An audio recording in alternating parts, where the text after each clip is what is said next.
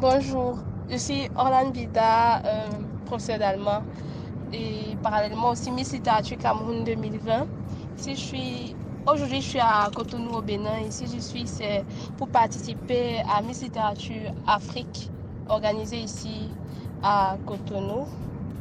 Je suis arrivée au Bénin lundi matin et les activités sont censées se dérouler sur six jours parce que la grande finale c'est samedi 24 juillet à partir de 19h.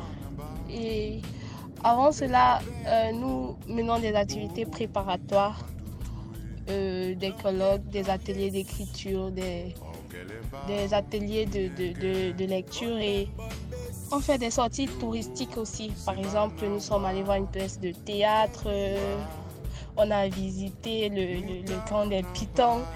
On est allé à la plage et bien d'autres activités parallèles encore.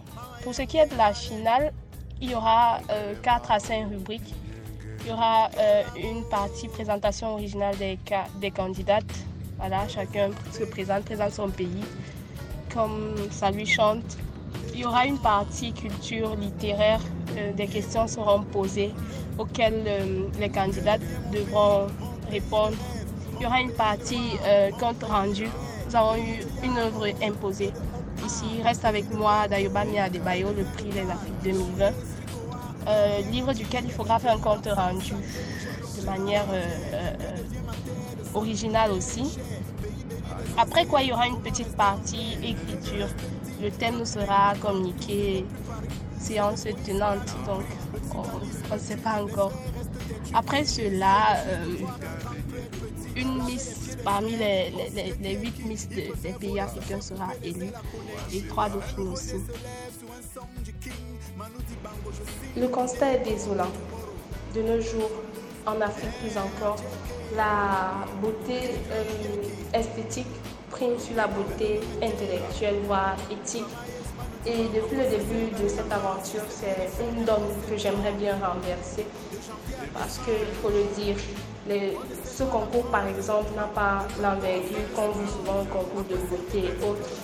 Mais c'est pas grave. Moi, j'aimerais que le jeune Africain, surtout la jeune fille, puisse mieux s'intéresser encore aux œuvres de l'esprit et, à la littérature en particulier parce qu'il se dit que ça n'apporte rien financièrement euh, euh, euh, et puis ça écarte de, toutes les activités que les jeunes peuvent mener.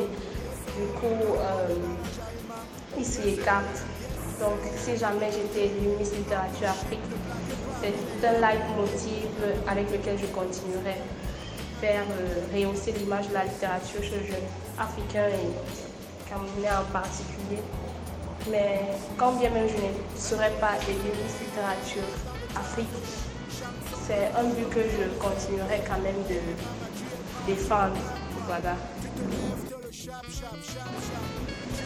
Mon regard vis-à-vis de la littérature africaine est truffé d'admiration parce que euh, nous avons écrit nos noms à l'encre déjà euh, en ce qui concerne la littérature mondiale et je crois qu'on peut nous le reconnaître.